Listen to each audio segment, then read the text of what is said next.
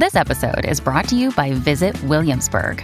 In Williamsburg, Virginia, there's never too much of a good thing. Whether you're a foodie, a golfer, a history buff, a shopaholic, an outdoor enthusiast, or a thrill seeker, you'll find what you came for here and more. So ask yourself, what is it you want? Discover Williamsburg and plan your trip at visitwilliamsburg.com. Are you stuck with a toxic person?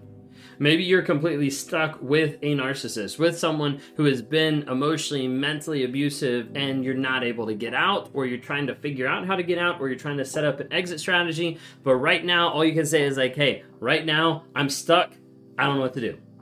We're going to dive in today a couple things to try to be able to help you reduce conflict until you can get out okay until you can actually work that way to get away from an abusive person if you can get away from a narcissist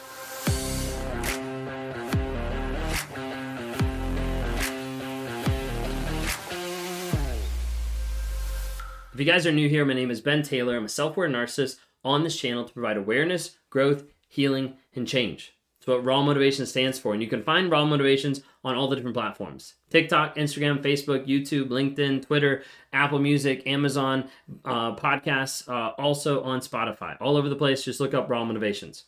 If you want to hear from the wife's perspective, check out the new podcast that we just finished the first season of called Trauma, Drama, and Life. We'd love to have you interact with that, be able to hear some of her perspective.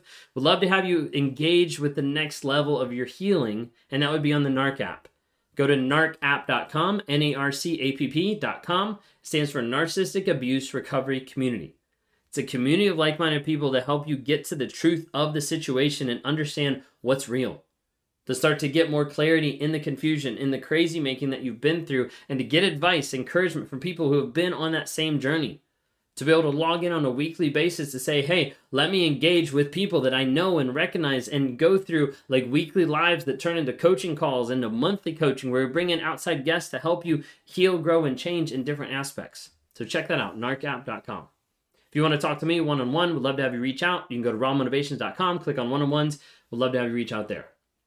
So, diving into today, what we're actually going to be looking at is the book that we've talked about for a while, The Narcissist in Your Life by Julie Hall.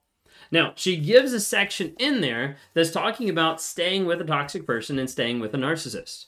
Okay? Disclaimer I am in no way endorsing that you should stay with an abuser or that you should stay with a narcissist. Okay? This is very much on the edge of some of my content and some of the stuff that I normally say because I'm always preaching leave, leave, leave, leave. Because if you're in a relationship where it's not safe, I want you to get out. Okay? For some of you that are going through the process of setting up an exit strategy, of leaving, of getting out, this is to help you minimize some of that until you can get out. For other people, this might be a wake up call of if you're thinking about staying with a narcissist, well, this might be some of the things you need to sacrifice in order to actually stay with them and reduce some of that conflict. But understand this is not an endorsement. If you're with a narcissist that's abusive, you need to get the hell out of Dodge. Okay? 10 things to help reduce conflict with a narcissist till you can get out. Number one, adjust your expectations. You need to understand, you need to remind yourself that there is no like us in the relationship. There's the narcissist, and then there's you coming alongside. There's not co equals, there's not working together, there's not partners. There's one person, and then everybody else is subservient to them. So you have to remember it's all about them. It's not about you. So adjust your expectations. If you want to be with a narcissist, adjust your expectations. Be like, okay, it's all about them. Doesn't matter about me. And understand that because of that dynamic, you can't change them. You can't make them any better. You can't focus on them getting help. You have to adjust your expectations. It's not going to happen. Number two, a way to reduce conflict align your needs with your partners. Like their needs are always going to be over yours. Their wants, their desires are always going to be over yours. You don't you don't get a say in that. Okay? They're always going to be over yours. So in that regard, if you need help with something, then you need to find something that they can help you with that they actually enjoy doing.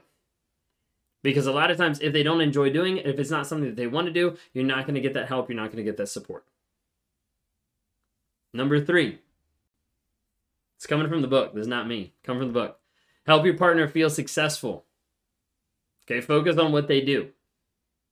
To help kind of like push that up. Number four is acknowledge the partner's strengths. Help them feel good. Don't don't bring up all their bad traits. Not false praise, but like help them feel good about the things that they're doing right. Okay? A lot of people are like, whoa, you're starting to lose me here. Like, I know. Like I'm again, this is not where I'm saying stay with a narcissist, okay? I'm I'm not saying to stay with a narcissist. Hear me loud and clear. Number five, you have to learn not to be defensive. Okay? It only makes things worse. It only ramps it up. You don't get an opportunity to be defensive when you're with a narcissist. So you need to lose that. Be like, okay, whatever they throw at me, like that's totally fine. Like I don't have the chance. I don't have the chance to be defensive. The hard thing is you need to understand when you open up, you're making yourself vulnerable for attack. And a lot of times they will do that. They don't care about you. They don't care about you. Number six, you need to focus on working on yourself. Reconnect with you and reconnect with your goals. That might be extremely hard because of the person that you're with. That might be impossible. But if you're staying with a narcissist, you need to understand you still have to work on yourself. If you don't work on yourself, you're going to be stuck there forever and it's going to be awful. Number seven, the book says build in happiness, meaningful moments joyful moments. That means you work on building that into your life, interactions, going places, doing whatever, even if that means you're doing it by yourself. Even if that means you go alone. Number eight, connect with people. You might realize some of these are hard to do if you've been with a narcissist that isolates you, that doesn't want you to be happy, that's controlling you. Number eight, you have to connect with people, friends, family. You have to create joy. You have to find an outlet to be able to find the connection in people and community to help you continue through. Number nine, it talks about reassuring the partner that the changes you're making for yourself are not a threat to them or to the relationship, but they're just for the betterment of yourself. Hard part about this is oftentimes when you better yourself, you start realizing that this relationship doesn't work for you anymore. Number 10, plan for the future. Plan what matters to you and do it. Go with or without them, it doesn't matter.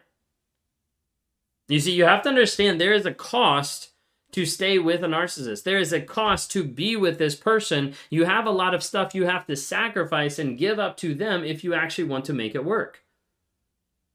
And you have to be able to take a look at it. My wife used the phrase of like, you have to choose your heart. It's going to be hard to stay, it's going to be hard to go. You have to figure out which one is best for you. For her, she realized, hey, the heart of staying was too hard, and she left. Hear about in our podcast. Because at the end of the day, she had to take an assessment and be like, okay, this is what I'm thinking, this is what's happening. Like it's it's no good. Like there's no point for me being here. It's gonna be hard to leave and start over someplace else, absolutely. But I'm gonna do that because I know that's what's best for myself, for my healing, and for my family. So that's what she did. If you're in a relationship with a narcissist and you're working on your way out, some of these tips and tricks might help. But if anything, I hope some of these wake people up to understand like you have to sacrifice a lot to be able to give everything to this person and expect nothing in return. None of this excuses their behavior, none of this excuses what they do. My opinion is if you're with a narcissist and they're not changing, they're not being honest, they're not being vulnerable, then you need to leave.